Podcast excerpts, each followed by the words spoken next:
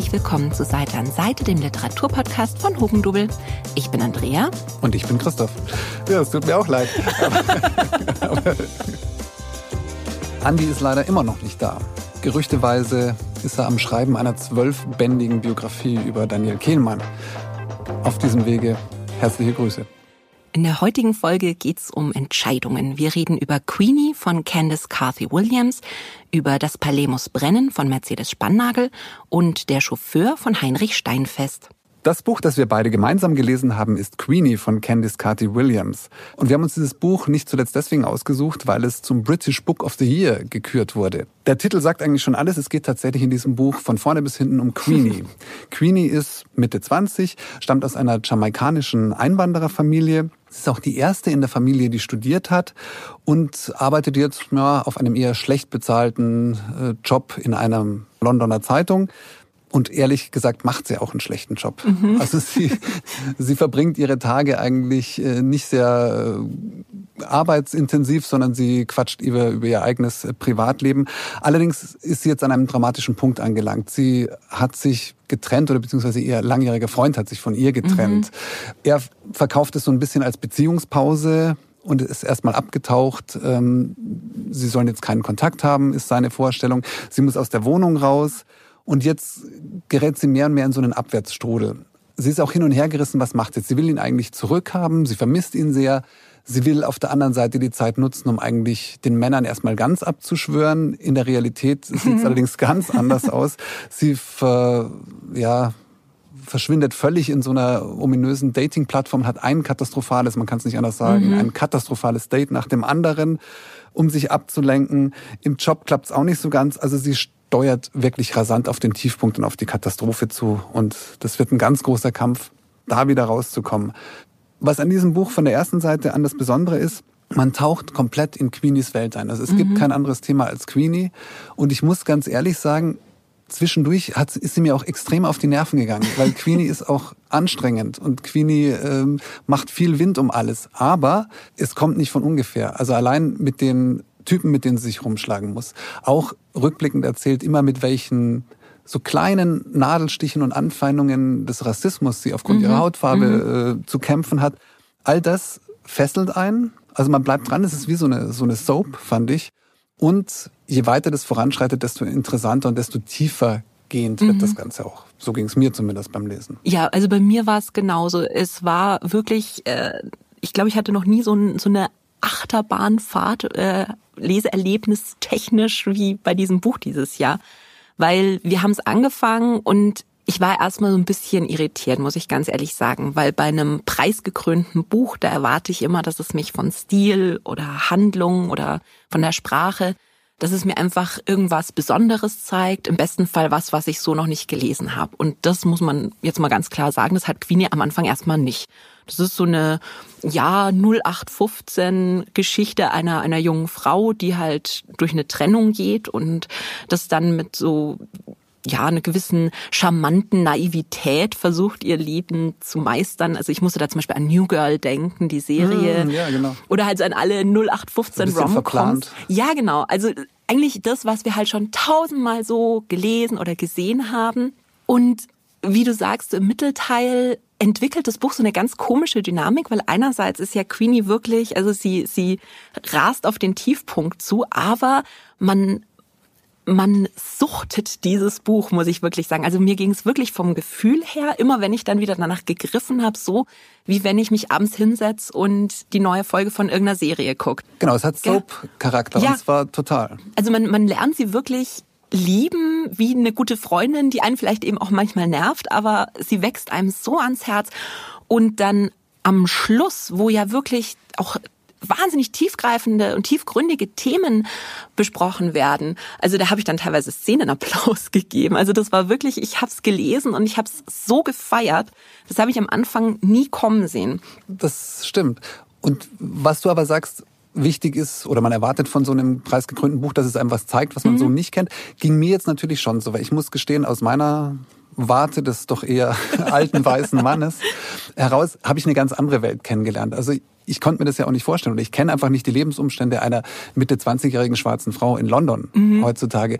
Und das schafft sie eben schon sehr geschickt, dass sie einen so ansatzlos damit reinnimmt. Also, mhm. wie wir schon gesagt haben, es ist wie bei einer Soap, man sieht die Bilder, man ist mittendrin in ihrem Lebensentwurf. Ich finde, dass sie das auch sehr geschickt gelöst hat mit ihren Freundinnen. Sie hat so eine mhm. Handvoll Freundinnen, die sehr, sehr wichtig sind in ihrem Leben. Auch ganz unterschiedliche Frauen. Und auch wenn sie sich gegenseitig Nachrichten schreiben oder E-Mails, das wird alles auch in diesem Stil mit dem Buch integriert, neben des normalen Erzähltons. Also das war schon sehr interessant und ich habe da wirklich eine ganz andere Welt kennengelernt. Ja, was ich dann das großartig an dem Buch fand. Wie gesagt, am Anfang dachte ich mir, okay, es ist jetzt diese, diese klassische naives Mädchen versucht sich irgendwie durchs Leben zu schlagen Geschichte. Aber du hast es ja auch schon erwähnt mit diesem Alltagsrassismus. Und das war dann was, wo ich mir wirklich dachte, meine Güte, ist dieses Buch eigentlich relevant? Und zwar aus einem Grund, für den ich wahrscheinlich jetzt ein bisschen weiter ausholen muss, aber bleib bei mir. und zwar im Frühling, also diese Black Lives Matter Proteste eben auch sehr nach Deutschland geschwappt sind und als es da auch Demonstrationen gab. Da wurden auf Instagram ganz viele ähm, Buchtipps gegeben von schwarzen AutorInnen. Was sollte man jetzt lesen? Wie kann man sich jetzt informieren? Und bei den Romanen ist mir irgendwie, ich weiß nicht, ich hatte so ein, ein bisschen komisches Bauchgefühl und ich konnte meinen Finger nicht so recht drauflegen. Und inzwischen ist mir klar geworden, die Themen, um die es da ging, das waren jetzt großartige Bücher, also wirklich Bücher, die ich auch sehr, sehr liebe, wie Heimkehren von Yagi Yasi, Washington Black von Easy Dujian oder Underground Railroad ja. von Colson Whitehead. Aber ich dachte mir, meine Güte, das ist immer, das sind immer diese krassen Geschichten mit Sklaverei, Rassismus, Polizeigewalt und so. Das stimmt, ja. Und ich denke mir, die Leute, die bei Black Lives Matter mitmarschiert sind, denen muss ich keine Geschichte mehr geben, ähm, um ihnen zu zeigen, äh, dass Sklaverei eine Sauerei war. Das wissen die auch so. Bei Queenie ist mir dann ganz plötzlich wirklich bewusst geworden, uns fehlen wirklich Autorinnen, also schwarze Autorinnen, die Geschichten schreiben, die sich eben nicht mit Rassismus oder Polizeigewalt äh, oder Sklaverei jetzt vordergründig beschäftigen, sondern die einfach ihr ganz normales Leben leben wo wir auch ganz normal mitfiebern und mitsympathisieren können, weil man muss sich jetzt nicht auf die Schulter klopfen, wenn man mit einer Cora in Underground Railroad mitleidet. Aber wenn man halt so ein plötzlich in die Stiefel von jemandem schlüpft, der halt jeden Tag diese Mikroaggression und diesen Alltagsrassismus erlebt, dann stellt einen das schon noch mal vor, ich weiß nicht, eine ganz neue Denkweise, weil man sich vielleicht auch mal fragt, mache ich mich da nicht auch manchmal ein bisschen schuldig? Eben, das glaube ich macht ja. auch aus, dass du sagst, du hast diese alltäglichen Sachen, wo mhm. du vielleicht, weil du Queenies Perspektive siehst, auch mal kurz überlegst, hm, warum kommt jetzt diese Äußerung? Mhm wollen wir mal sagen, in manchen Fällen ist die vielleicht auch wirklich gar nicht so beabsichtigt gewesen. Aber warum kommt es dermaßen auch verletzend oder komisch bei Queenie an? Und natürlich denkt man über das eigene ja. Tun und äh, Sprechen nach. Ich glaube, es wird einem dann auch sehr bewusst, ich meine, dieser Alltagsrassismus, der passiert. Ich glaube, in 80 bis 90 Prozent der Fälle ist das, das hört sich jetzt vielleicht traurig an, aber es ist lieb gemeint. Also das sind ja Leute, die denken, das ist jetzt ein Kompliment oder die zum Beispiel, also ich krieg's halt oft im Zug mit, dass schwarze Mitfahrende eben auf Englisch angesprochen werden. Hey, ist der Platz noch frei? Was man bei jemand Weißem nicht gefragt hätte wahrscheinlich. Da hätte man es dann auf Deutsch gemacht. Und wenn man dann die Leute darauf anspricht und sagt, warum jetzt Englisch, dann sagen die, ja, ich bin doch weltoffen und äh, ich bin doch, hm, ich will doch einfach nur höflich sein aber dass sie damit eigentlich den Leuten suggerieren, ah, du musst fremd hier sein, obwohl die auch hier geboren sind, das ist dann halt so der zweite Denkschritt und an dem kommen viele Leute nicht an. Und das hat auch einen Grund, dass Queenie ungefähr alle fünf Seiten sagt, äh, fass meine Haare nicht an. Auch wenn es dann irgendwie die liebgemeinten äh, Versuche von irgendeiner Freundin sind oder so, die dann plötzlich so ein bisschen touchy wird. Ja, und nett sein will. Ja, einfach nett sein will. Aber wenn man halt dann begreift, das ist jetzt das fünfte Mal, dass ihr jemand an dem Tag durch die Haare gefasst hat, dann muss man halt sagen, vielleicht höre ich mal auf, nett zu sein oder tu das, was ich als nett empfinde. Und bin normal. Und ja, und bin normal und hör vor allen Dingen den Leuten zu, wie es denen eigentlich geht ähm, mit diesen ständigen Mikroaggression, mit diesem ständigen Alltagsrassismus. Und deswegen fand ich Queenie dann wirklich großartig, einfach weil es mir, wie dir auch eine Welt gezeigt hat, in der ich sonst nicht bin. Ich kann es mir halt nicht vorstellen, jetzt als Schwarze durchs Leben zu gehen. Aber als empathiebegabter Leser macht es einem halt ein bisschen die Tür auf, da reinzuschauen und sich dann auch selber zu überprüfen. Und es ist ja wirklich, es geht dann auch um psychische Gesundheit, es geht um darum, sich selbst anzunehmen und Hilfe zu finden. Also es ist wirklich ein Buch, das sich von so einer ja 0815 ähm, Chick Lit fast schon zu so einem wahnsinnig relevanten, großartigen Buch entwickelt. Und ich bin so froh, dass wir das gelesen haben. Ich auch. Also das war wirklich die große Überraschung. Ja. Und das ist einfach auch wieder schön, wenn man ein Buch liest, auf das man so nicht gekommen wäre. Und ja irgendwie dieses normale Alltagsleben, finde ich auch, geht einem unter die Haut. Es geht ja vor allem dann nicht nur jetzt um, um den Alltagsrassismus, es geht auch um das Berufsleben. Das fand mhm. ich sehr interessant, auch unter Kollegen. Ähm, auch da gibt es, die Männer kommen nicht so gut weg, das habe ich schon festgestellt. Ja. Also eigentlich gibt es da keinen einzigen. Ich habe nämlich letztes Mal noch lange überlegt, gibt es denn irgendeinen, der das mal so richtig. Aber ich glaube, das ist auch, weil diese ganzen Rom-Coms, die immer so anfangen, wie Queenie anfängt, die enden immer. zwangsläufig damit, dass dann der Retter kommt, Klar, dem sie dann in die Arme sinken kann und dann ist die Welt wieder gut. Und das macht Queenie eben nicht. Das, es ist wirklich ein Appell dran zu sagen, Mädels, ihr seid selber stark genug. Und es wurde ja auch ähm, mit Bridget Jones verglichen und so. Und es kommt tatsächlich auch eine Figur namens Starcy vor. Und das ist aber nicht äh, der, der sexy Typ, der sie dann rettet, sondern es ist ihre beste Freundin. Also ja, das finde ich auch einfach so eine schöne feministische Botschaft auch. Ja, auf jeden Fall ist es sehr nett. Und die, die Darcy finde ich auch toll. Ja. Also das ist meine Lieblingsfigur. Das ist die Arbeitskollegin, die mhm. mit ihr immer, eigentlich die sie besser kennt als die langjährigen Freundinnen so. Aber die ist eine, also mein Lieblingscharakter eigentlich. Ja, also ich mochte die ganzen Freundinnen sehr, bis auf eine. In der Mischung. du weißt, wen ich meine. Bestimmt. Na, also es ist, Queenie ist auf jeden Fall so ein großartiges Buch, wenn man einfach sagt, ich hätte gerne ein Buch, das mich fesselt wie eine Serie. Ich kann meinen Finger gar nicht drauf legen, wo so dieser Punkt kam, dass ich sage, jetzt, jetzt freue ich mich wirklich jeden Tag drauf. Ja, der kam kurz nachdem man gedacht hat, jetzt lege ich es aber weg, ja, weil mich Queenie, weil mir sie wirklich auf die Nerven geht. Und das Tolle ist, man darf jetzt nicht unterschätzen, bei aller Relevanz und Wichtigkeit an Themen, es hat auch extrem vergnügliche Stellen. Ja. Also es macht auch Spaß, allein ihre, ihre Großeltern, äh, Jamaikaner der, der ersten Einwanderergeneration. Das ist, da ist schon auch Witz dabei. Also das ist jetzt kein Buch, das einen nur ähm, über die Schlechtigkeit der Welt nachdenken lässt. Nee, also die Großeltern sind eh Wahnsinn. Ich habe, glaube ich, seit äh, ach diese Lücke, diese entsetzliche Lücke, keine so sympathischen Großeltern, bei denen man wohnen kann mehr das stimmt. in dem Buch gehabt. Auf ganz andere Weise. Also es macht wirklich so viel Laune und trotzdem vermittelt es einem irgendwie so viel über das Leben auch schwarzer MitbürgerInnen und deswegen relevantes Buch, das auch noch Spaß macht. Und eigentlich wirklich keine Schranken beim Leseaufbau. Ich kann nur sagen, mhm. Leute jeglicher Couleur lest es. Also zwei Bücher, die man aber zu dem Thema überhaupt nochmal erwähnen sollte, weil wie gesagt, Romane haben wir ja leider nicht viele, die diese Mikroaggressionen und so, so ansprechen. Aber zwei ganz großartige Sachbücher sind Exit Racism von Topoka Ogette und was weiße Menschen nicht über Rassismus hören wollen, aber wissen sollten von Alice Hastas. Also die sollte man gerade lesen als, als Deutscher, weil da auch einem ähm, eine Kolonialgeschichte erklärt wird, die ich tatsächlich nie in der Schule hatte. Und da glaube ich, da hat man dann keine Ausrede danach mehr, sich nicht auch ein bisschen an die eigene Nase zu fassen.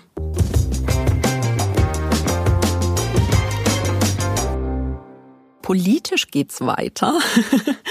Ich habe nämlich ein Buch gelesen, das für den österreichischen Buchpreis nominiert ist in der Kategorie Debüt und zwar das Palais muss brennen von Mercedes Spannagel. Da geht's um Luise, genannt Lou. Die ist auch Mitte 20, ist Studentin, lebt eigentlich in so äh, ganz gut bürgerlichen Verhältnissen, hat auch einen schönen finanziellen Hintergrund könnt das Leben genießen. Das Problem ist nur, dass äh, all das einen Preis hat, nämlich ihre Mutter ist die österreichische Bundespräsidentin und das dann auch noch mit einer extrem rechtskonservativen, sehr populistischen Partei. Also, ich kann es mir vorstellen. Ja, so. diese strengen Politikerinnen mit ihren Perlenketten, genau das ist mhm. äh, Lus Mutter. Und Lou ist halt so politisch gesehen wahnsinnig links eingestellt. Ähm, ihre Mutter kauft sich den neunten Windhund, Lou kauft sich einen Mops, den sie Marx nennt. Und sie, sie hasst halt wirklich diese Politik, für die ihre Mutter steht. Ist da natürlich auch in einem gewissen Zwiespalt, weil sie jetzt ihre Mutter nicht per se hasst, aber Also das, was ihre Mutter macht, geht ihr schon gewaltig auf die Nerven. Und deshalb rebelliert sie, und man kann es nicht anders sagen, wirklich wie so ein, wie so ein genervter Teenager. Also sie lebt ja auch mit ihrer ähm, etwas jüngeren Schwester Yara in diesem Regierungspalais, das halt wirklich immer beschrieben wird wie so ein halbes Schloss. Und ähm, ja, sie lädt sich da ihre Liebhaber und Liebhaberinnen äh, ein, um dann da auf den Ländereien nackt rumzulaufen. Bei einem Jagdausflug mit den Parteifreunden werden alle äh, Gewehre im Pool versenkt. Sie hat ein ganz schönes Ritual mit ihrer besten Freundin Lilly, weil es gibt in dem Palais einen Raum, der nennt sich der China-Raum. Da ist das ganze äh, Teeporzellan drin. Und jedes Mal, wenn Sie da reingehen, um einen Tee zu trinken, googeln Sie vorher irgendwelche Menschenrechtsverletzungen der chinesischen Regierung, drucken das aus und tapezieren dann so nach und nach eben diesen China-Raum. Das ähm, macht sie also wirklich mit einer, mit einer großen Energie. Was ein bisschen schade ist, ist halt, dass das bei der Mutter nicht so wirklich ankommt. Also die die realisierte schon, aber für sie ist es halt wirklich, als, als würden da jetzt Kinder irgendwie sich auf die Straße werfen und mit den Fäustchen auf den Boden trommeln. Und sie ignoriert ihre Töchter, also äh, Lus Schwester, die ist da genauso links eingestellt, die ignoriert sie eigentlich komplett. Und irgendwann kommt dann so diese ganze Clique aus Lou, ihrer Schwester und auch dem Sohn von äh, einem Parteifreund und eben noch anderen Freunden so auf die Idee, dass es doch eigentlich mal Zeit wäre, die Regierung zu stürzen. Da überlegen sie sich dann auch irgendwie mehr schlecht als recht einen Plan. Allerdings natürlich entwickelt halt alles auch so ein bisschen Eigenleben, weil Lou ist nicht ganz überzeugt davon, dass sie ihre Mutter jetzt so absägen soll wie gesagt, äh, die Regierung, die schafft sich dann auch gerne selber ab. Es ist halt ein wahnsinnig, wahnsinnig humorvolles Buch dass wenn man vielleicht politisch unzufrieden ist, in welche Richtung auch immer, einfach einem wirklich so ein bisschen ähm, das Herz berührt, weil man sich halt denkt, jetzt wie dieses Bild, man möchte sich manchmal auf den Boden werfen und mit den Fäusten trommeln. Und genau das macht ähm, die Lu eben in das Palais muss brennen. Und das tut auch einfach manchmal gut, sowas zu lesen. Es ist vom Stil her so wahnsinnig, wahnsinnig verschlufft eigentlich geschrieben. Und ich habe dann später gelernt, dass äh, Mercedes Spannagel das Buch tatsächlich, und jetzt halte ich fest, auf dem Handy getippt hat, während sie mit der transsibirischen Eisenbahn unterwegs war. Auch eine Möglichkeit. Auch eine Möglichkeit, gell? Also deswegen ist jetzt nicht so wörtliche Rede oder sowas, sondern es ist halt wirklich so runtergeschrieben, wie so ein bisschen Gedankenstrom, was da alles passiert. Aber es macht wahnsinnig viel Spaß, das Buch zu lesen. Man hat immer wieder Momente, wo man, wo man sich wirklich für Lou freut, wo man ein bisschen mitlachen will und manchmal, wo man auch einfach die Hände über dem Kopf zusammenschlägt. Also wenn man ein politisches Buch möchte, ist aber das Ganze einfach mit so ein bisschen Augenzwinkern aussieht. Österreich. Österreich. Das Palais muss brennen. Ja, passenderweise können wir gleich bei österreichischen Autoren bleiben, mhm. denn das Buch, das ich mitgebracht habe heute, ist Der Chauffeur von Heinrich Steinfest. Und Heinrich Steinfest ist ja schon immer bekannt für seine ganz eigene Art, Bücher zu schreiben. Ich muss gestehen, ich hatte den lange Jahre gar nicht auf dem Schirm, bis ich vor einiger Zeit mal eins Geschenk gekriegt habe. Mhm. Und bin ihm eigentlich vom ersten, das war glaube ich das vom Leben und Sterben der Flugzeuge, seit ich das gelesen habe, bin ich ihm verfallen. Und habe mich jetzt umso mehr gefreut, dass gerade ein neues äh, Buch rauskam. Im Chauffeur äh, begegnen wir Paul Klee. Der Künstler. Ja, denken 90 Prozent. Allerdings die Eltern von Paul Klee dachten überhaupt nicht so. Die hatten nämlich mit Kunstgeschichte überhaupt nichts am Hut. Die dachten nur, wir heißen Klee und Paul wäre eigentlich ein schöner Vorname. Das klingt irgendwie ganz gut. Dass sie natürlich ihrem Sohn damit schon mal eine gewisse Bürde mit auf den Weg geben, was vielleicht auch äh, die Erwartung irgendwelcher Kunst- und Zeichenlehrer angeht, die er nicht erfüllen kann. Damit haben sie nicht gerechnet. Nee, Paul Klee, kein Künstler. Er ist seit Jahren jetzt tätig als Chauffeur, wie der Titel schon sagt. Und zwar chauffiert er einen sehr einflussreichen Ex- Politiker, der jetzt zwar nicht mehr aktiv in der Politik ist, aber was wahrscheinlich noch wichtiger ist, im Hintergrund die Fäden zieht. Mhm. Und also ein sehr, sehr einflussreicher Mann. Und seit Jahr und Tag fährt er den mit seiner Audi-Limousine durch die Gegend, hat immer zwei Bücher dabei, wenn er mal warten muss. Er ist ein Mann der Entscheidungen auch, der Paul Klee.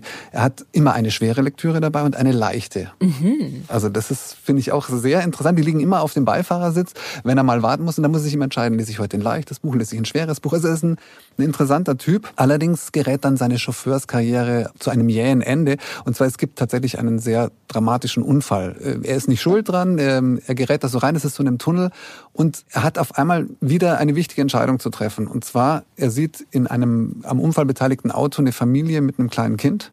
Mhm. Und er sieht hinten seinen Chef röchelnd im Gurt sitzen. Feuer bricht aus. Wen rette ich? Oh. Ja, du ahnst es schon. Paul Klee im Zuge seiner grenzenlosen Loyalität rettet seinen Chef. Mhm. Aber als das so ein bisschen rauskommt, natürlich ist die Entrüstung groß. Natürlich wird auch sein Chef, wenn er im Interviews gefragt wird, dann sagen, ja, er verdankt ihm zwar sein Leben, aber natürlich findet es unverantwortlich, dass das Kind nicht gerettet wurde und so weiter und er entlässt ihn jetzt. Mhm. Also Paul Klee kostet die Loyalität zu seinem Chef den Job. Allerdings weiß sein Chef, dass er ihm ja das Leben zu verdanken hat und er findet ihn großzügig ab. Aber Paul Klee muss sich neu erfinden. Und jetzt äh, kommt er auf die Idee, er macht ein Hotel auf. Mhm. Das Hotel zur kleinen Nacht. Und zwar nicht irgendein Hotel, er möchte ein Hotel, in dem alles perfekt ist. Mhm. Perfekte Zimmer, perfekte Ruhe und vor allem das perfekte Frühstück. Restaurant will er keins, das ist ihm zu viel, aber es soll Frühstück geben und das muss perfekt sein. Und er will die perfekte Bar. Er hat nämlich schon seine eigenen Vorstellungen im Leben. Er ist militanter Gegner aller Mixgetränke, die es sonst in Bars gibt. Nee, bei ihm gibt's nur pure Sachen. Es gibt tolle, ausgewählte Whiskys, es gibt tollen Rum.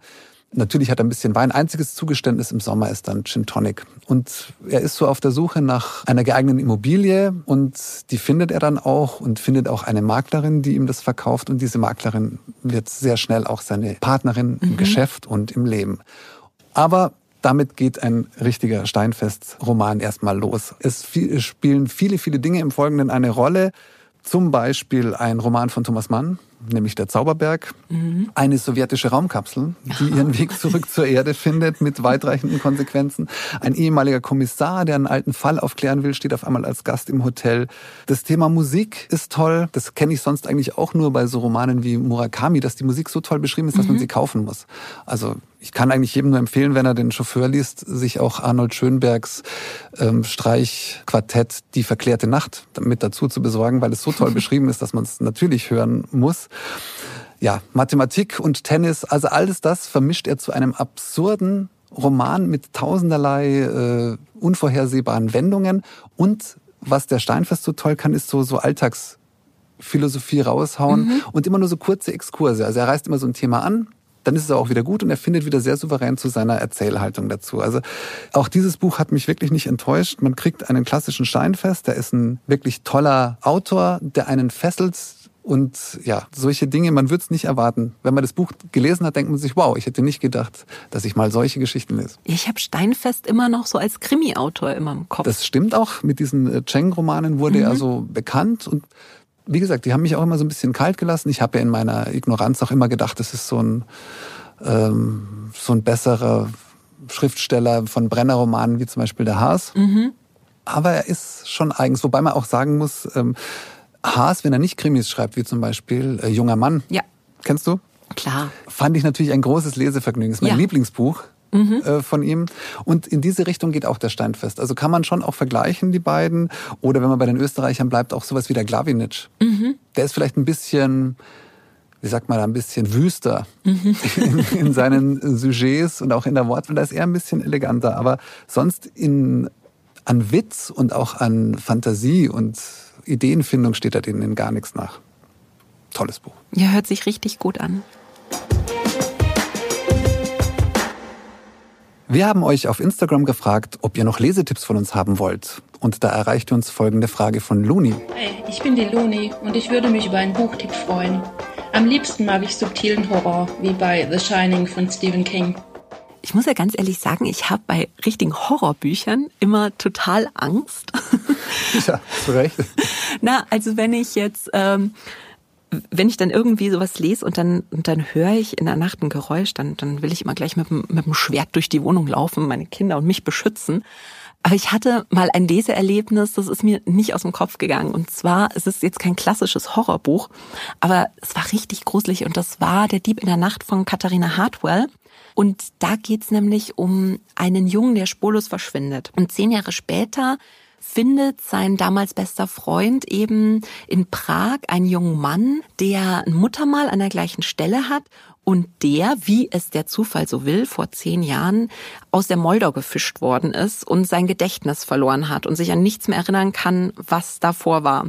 Also das Alter passt, dieses Muttermal passt. Er ist am Anfang nicht so richtig überzeugt, dass das ist und überlegt sich dann einfach, dass er den mit nach Deutschland nimmt und ihn eben der Schwester von seinem besten Freund präsentiert und ähm, was sie davon denkt. Und je länger die beiden zusammen sind, desto mehr glaubt er, dass es eben der verschwundene Freund ist. Der Schwester geht's genauso.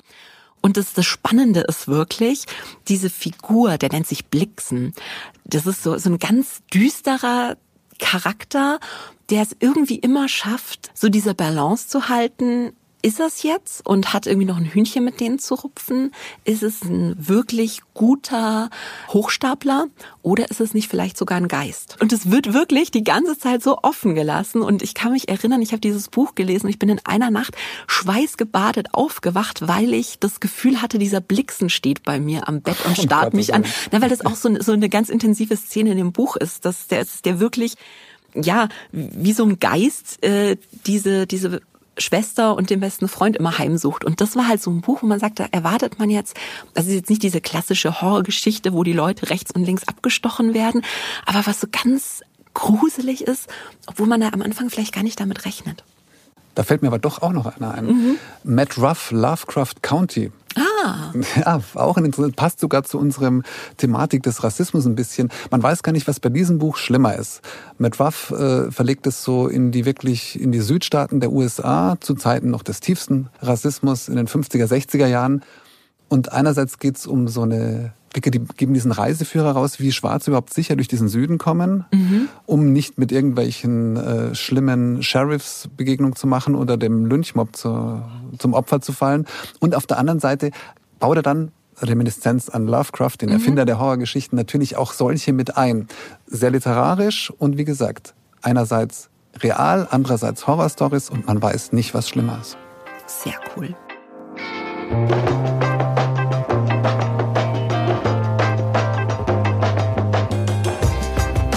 War's dann für heute auch schon wieder. Alle Buchempfehlungen findet ihr nochmal in den Show Notes und natürlich auf hugendubbel.de und in der Hugendubbel App. Und auf Instagram findet ihr uns unter seiteanseite.podcast. Und den Podcast könnt ihr gerne abonnieren auf Apple Podcasts, auf Spotify oder überall da, wo ihr eure Podcasts hört. Wir freuen uns auch über Bewertungen und Kommentare von euch zum nächsten Mal. Ciao. Ciao.